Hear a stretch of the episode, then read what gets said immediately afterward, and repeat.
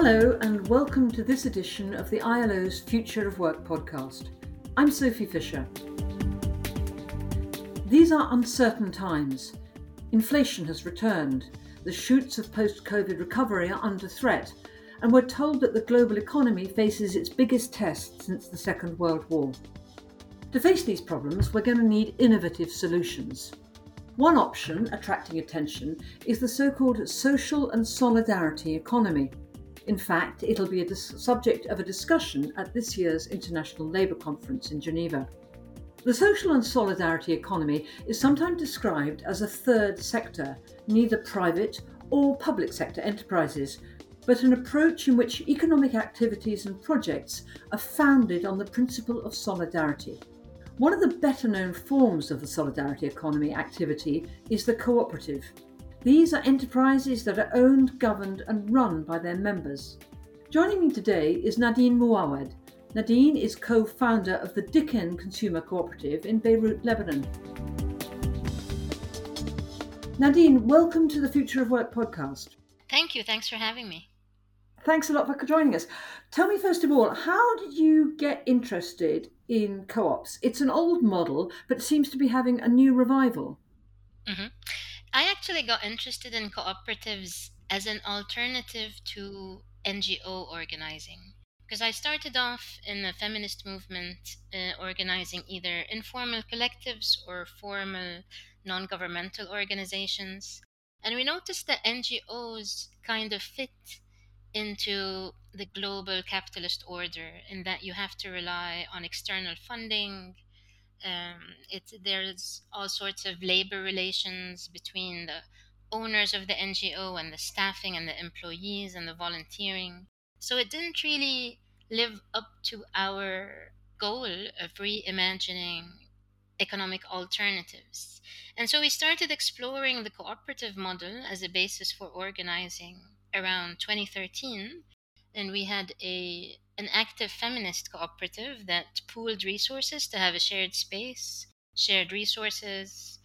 And that was when we started really this exercise of understanding how people can organize together on an economic basis for their economic interests to achieve a goal that they cannot do individually and independently as well, that you can make decisions that are not tied to funders or banks or landlords or you know, any of these factors. And that's where we really started to explore the importance of cooperatives in a vast array of understand. I don't think there's a single perfect model of cooperation under this economic order we live in, especially in small, tiny countries like Lebanon. Um, but any attempt to challenge forms of organizing that are oppressive in and of themselves um, is needed now more than ever, I think. So, so tell me, how exactly does Diken work then? So, we've had an economic crisis since 2019, not very unsimilar to most crises that have happened in uh, Greece or Argentina. Um, our banking sector has collapsed. Um, food security is a major problem now with the hyperinflation and also with the build of our economy is one where imports, everything is imported more or less, including our food. And so we needed to think of how can we help each other buy food sustainably without or not only relying on aid packages because that's what happened during covid mm. uh, and with the hyperinflation and the crisis so all of the activist community sort of went towards uh, these food packages. So we would pack food into boxes and we'd go deliver them to people without a job or unemployed or struggling. Um, and I was part of these efforts, and something about this aid model didn't quite resonate with me. I didn't find that it built actual class solidarity like we wanted to. It didn't solve the problem more sustainably, it kind of was a band aid solution. And so, me and a bunch of people who were working in aid at the time decided to try and open a store, a regular grocery store that would provide food at cost price for people. So, we would go buy in bulk, and folks would pay a membership fee and join the cooperative and be able to buy uh, all of their needs at um, bulk prices, so much cheaper than the market. So you, you, you basically handle food, is that right? And other domestic items like cleaning products and so forth? Yes, exactly. It's a food cooperative, exactly. And you buy the supplies for the cooperative on, on the commercial market, or do you buy those directly from from individual suppliers, farmers, and so forth? Mm. That's a that's a really good question because our hope is that we can buy directly from farmers and directly from other cooperatives. The challenges now, infrastructurally, in Lebanon are tremendous, meaning that it's either an electricity crisis or a fuel crisis. Uh, we used to have suppliers that are uh, far away from Beirut, we used to go to, but then with the fuel crisis, those prices became a lot more expensive. There's a lot of new products in the market that are much cheaper, but the quality is not up to standards of the members. Uh, to deliver from regions like uh, the mountains or villages uh, also is kind of costly. So we've been working out uh, custom solutions here and there to be able to achieve this goal, but it's the, our main challenge is that there is a lack of infrastructure in the country that supports cooperatives that provides connections, logistics operations um, that can compete really with the corruption that happens in the food sector among supermarkets and traders. Um, it's very hard to be a single cooperative in any space. No, the whole point is that, yeah. I was going to say, it sounds like, I mean, you, you can't, for example, benefit from the economies of scale that supermarkets usually say they can benefit from. So, how, how, how do you manage to keep your prices low? Exactly. So, we've we've tried our best to keep the prices through getting bulk deals, through working with particular suppliers, through hunting for suppliers. Always. Now, uh, the folks working at the Dukkan have made tremendous effort to hook up uh, with uh, farmers and other co-ops. There's been a lot of initiatives since the start of the crisis, as you can imagine, in this uh, kind of solidarity economy space, and we're getting much better at it. We're getting much better than when we first started because it's been a learning experience. I mean, it's not hasn't been easy because a lot of the sh- shortcomings we couldn't foresee. But now that we've gone through a lot of these iterations, we've kind of stabilized. It's been about a year and a half now and the model is is doing well but it still needs several years. And we've had some visits um, from folks in uh, geneva and paris and london people who run consumer co-ops have uh, passed by and visited beirut. They come over and they always tell us it's going to take you three to four years until you can sustain. But our goal is to eventually have the membership fees cover uh, the bulk of the operations while paying fair salaries to people working there. And that's a huge challenge. Yeah, I was going to ask you, I mean, what do you pay the people who work in the cooperative? Do you pay them the, the standard wage for the job? Or are you working on volunteers? No, we pay everyone who works there and we've pri- we've tried to pay because our our currency crisis is that our local currency the lira devaluates every other month. Now we're in a free fall. Um, the Lebanese lira has lost a lot of its value, at least 20 times its value. So we try to keep our payments in dollars to the workers so that they're not affected by what happens in the currency. But the bulk of our membership pays in Lebanese lira. And so we've asked folks to support us, folks who can earn better wages to pay in dollars their membership fees so that it sort of balances out. So the hope that we've got enough people paying in dollars and enough people uh, paying in Lebanese pounds so that it can kind of balance it out. And what, what about to, to your farmers and direct suppliers? Are you paying them in dollars or are you paying them in, in lira? I mean, can you match the um, the prices that they get from the bigger supermarket chains? Um, matching the supermarket chains is challenging because what the big chains do is that they increase their profit margins on fancy products and decrease their profit margins on the basic necessities.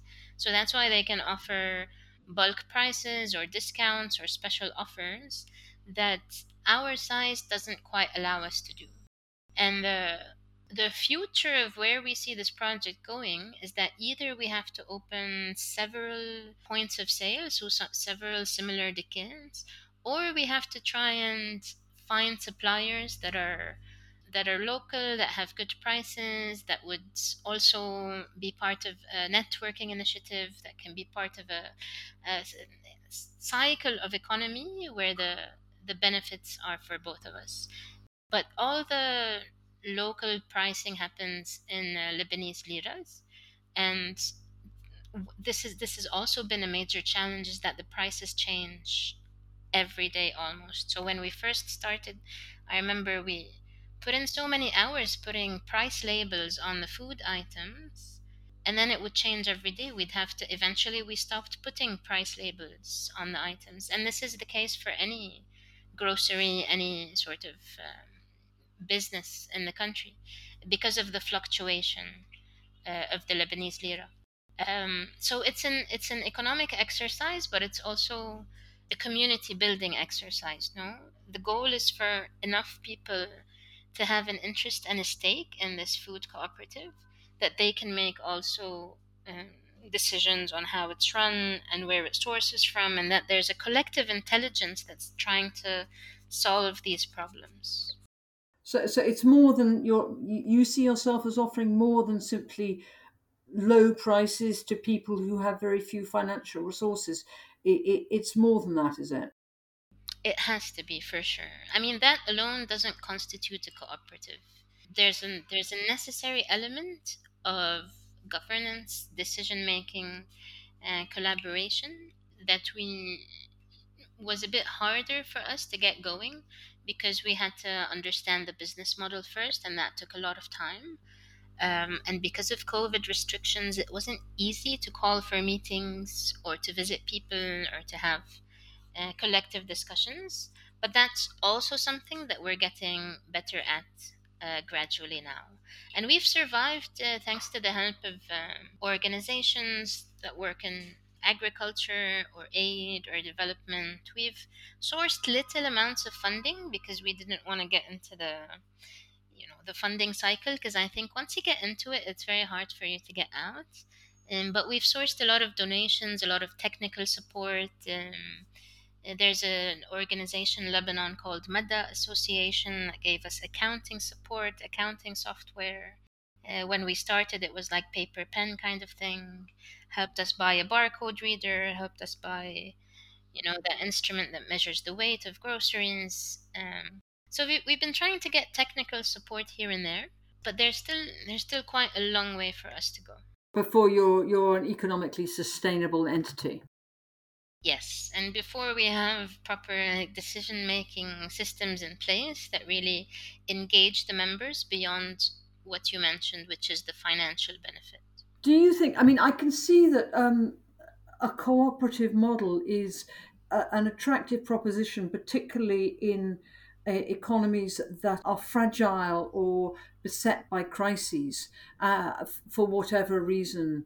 But the in those circumstances, particularly when you have the kind of currency fluctuations that you have described, whereby you're paying out in, in a harder currency and getting money in, in a softer one, I wonder to what extent the model does actually function. Um, well, two points about that. One is I don't I don't see what other choice we have but to try. And I don't see a better vehicle to try than through cooperatives. Because what you have now in this uh, situation you've described is a booming of NGOs, of aid, um, sort of humanitarian kind of organization, distribution of food, uh, donation based, and that doesn't build solidarity. It doesn't build a future where we come out of this crisis stronger or with stronger institutions that kind of can sustain mm.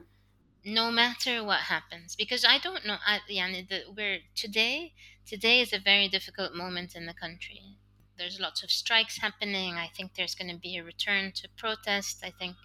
But it's in these difficult circumstances you have we have to organize collectively. We have no other choice. We have to sort of depend on each other. We have to make decisions together. It is of no value for people to make individual decisions. How do i manage in this crisis? It has to be how do we manage in this crisis but of course of course it's a huge financial challenge. And you know you ask questions about what do Mm. you what do you compromise? How do you how do you make it happen? We can see the steps that we need to um, take. We can see how to get there.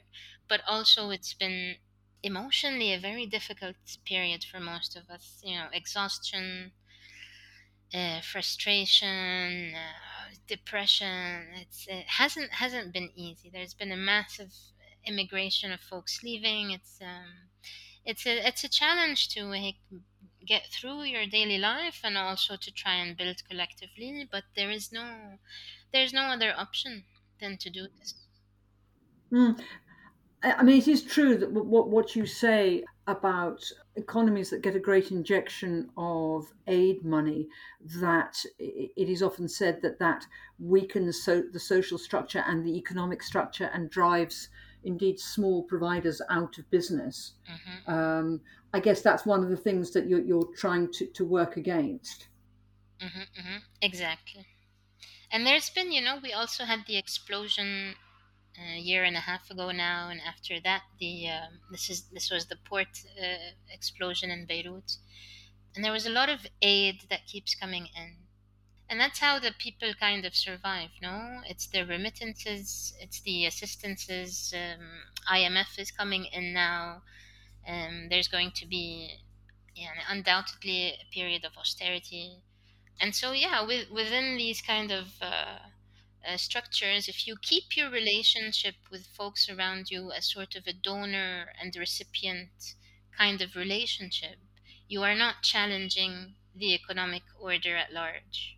You're not you're not building real solidarity because what what does solidarity mean? How do we understand it? It means that folks come together to take a shared risk to say okay i'm to put whatever abilities I have on the table, and you put whatever abilities you have. It doesn't have to match mine, and it doesn't have to influence our individual power within this collective. We're going to pool our resources and our intelligence and our abilities and our money together, and we're going to try and do something where everybody benefits.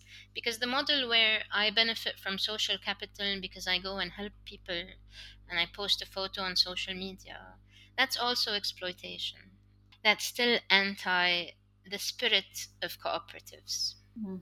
Do you think it's better at delivering direct grassroots support than than larger and, and different kinds of uh, of operation? For sure. Because it, it builds relationships. Yeah. Yeah, I mean, so your cooperative at the moment basically handles food and domestic products, but there's a lot of talk at the moment about you know changing the economic model. This has actually been going on since the um, uh, the global financial crash more than a decade ago. Um, you, you've talked a lot about the problems that you have with the cooperative, but there's obviously a lot of potential there as well. Do you see it potentially this model being able to be used in other aspects of the economy uh, uh, as well as simply domestic products? For sure. And there's been a lot of um, initiatives here. I'll, I'll give a few examples. Uh, the Beirut hostel, for example, that was a business that kind of uh, stopped running after COVID, and a, a small bunch of people who've worked in the service industry took it over, and now they're running it as a cooperative, also facing a bunch of challenges. But that's a good example of a business that tried to close that's now a co op. Uh, I'm part of a facilitation cooperative. Um, we've been trying to support also workers' cooperatives in the unemployment numbers because they're very high.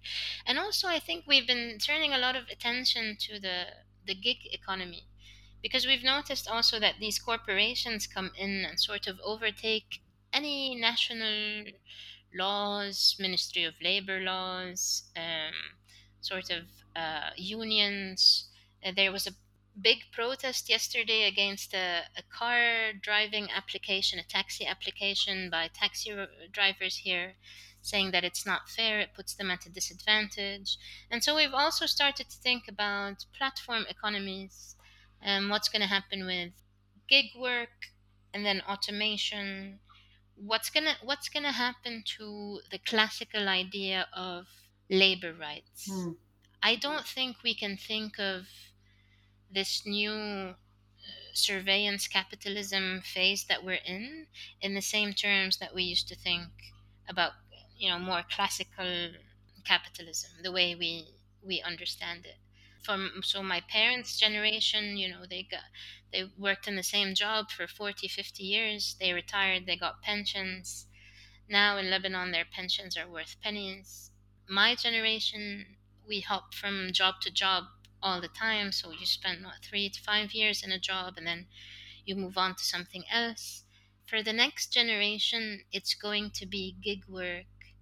It's going to be, it's not, I'm not speculating. This is, this is what everything points to. Yeah. So it's going to be gig work, it's going to be precarious, it's going to be exploitative in new forms, facilitated by technological changes and we have to our cooperative movement has to sort of live up to this challenge. We have to think about it now. So new new new ways of working being supported by other kinds of new economic model. Although in fact the cooperative system is a very old economic model but perhaps one should say a reborn economic model.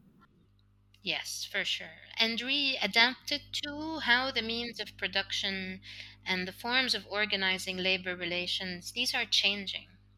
And so we have to change. I mean, the spirit of cooperatives, the principles, these don't change. No, these are, you know, the we understand them to be democratic governance and sharing of profit. These are the two main principles. I personally think the other five need a bit of updating because they're 200 years old now. But the spirit of it is that people can work free from exploitation.